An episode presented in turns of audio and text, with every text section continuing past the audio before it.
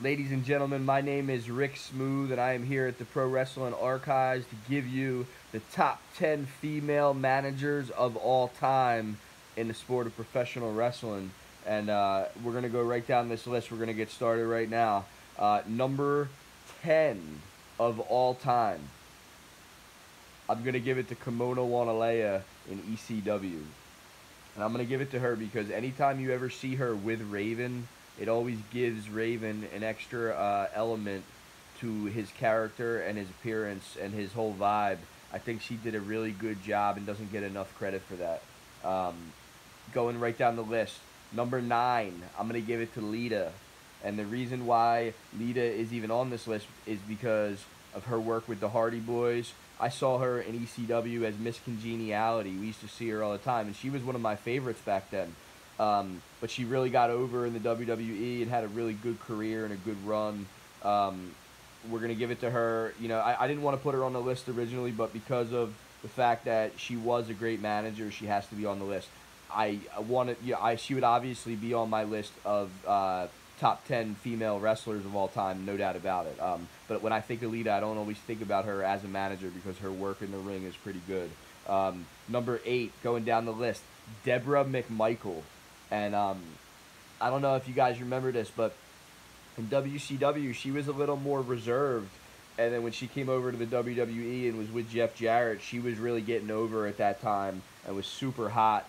Um, so I give that to Debra McMichael. Going right down the list, number seven, another ECW gal, Beulah McGillicuddy.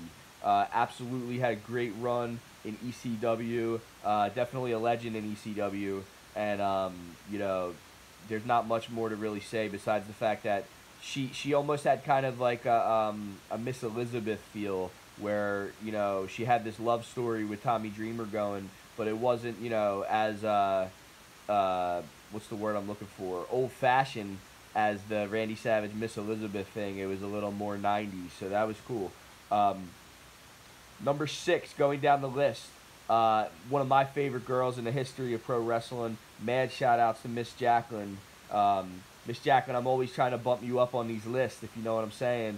Um, and, I, and every time I, I, I try to, um, somebody comes along and, um, you know, the reason why Miss Jacqueline is at number six is because the first five on this list are uh, irreplaceable when it comes to uh, their contributions to the sport of pro wrestling. Otherwise, Miss Jacqueline, uh, no doubt about it, you would be in my top, you know, two or three, if you know what I'm saying. Uh, maybe one. Um, but that's that's just me. My name's Rick Smooth, 215-805-1652. Um, Sable, uh, you know, I'm going to give her number five. Some people are going to argue with me about that, but uh, when it really comes down to it, Sable got over in a big way with that swimsuit competition at the at the uh, Slammies.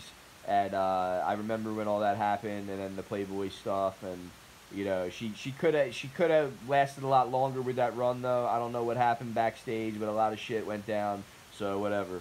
Um, number four, I'm gonna give it to an ECW girl who really absolutely came into her own uh, and became one of the greatest manager female managers in the history of pro wrestling, and that's Francine.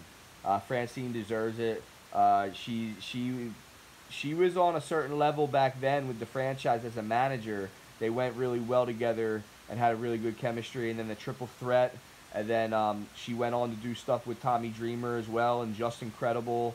That whole thing that she did was was a pretty legendary run for a manager.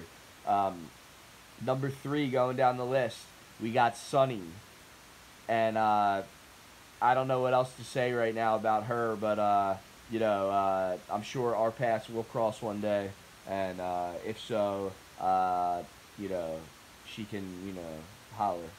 So, uh, number two, this was a tough one between one and two, and I'm gonna give you two first. All right. Number two on the top ten female managers of all time, I'm gonna give it to Miss Elizabeth because her story with Randy Savage was absolutely believable. Uh, when those two would get together and they would do their thing, it was a love story. Uh, it, it, it, it, it was something that, you know, it wasn't my thing at the time. I was a five or six year old kid watching this stuff unfold. But when you look back on it 20 years later or whatever, you know, I think it's 30 years now since like 1990. So 91 was the uh, the match made in heaven. So, you know, 29 years later, uh, we're still talking about it. And um, I think Miss Elizabeth over time definitely had a run that's definitely, you know, has to be spoken about when it comes to female managers. Number one on the top 10 female managers of all time here at the Pro Wrestling Archives. It goes to none other than sensational Sherri Martel. And uh, she's another one. She evolved so much and did so many different things in wrestling for so long that she is absolutely a legend in the sport of professional wrestling. We miss her. Uh, I love watching her YouTube shoot interviews.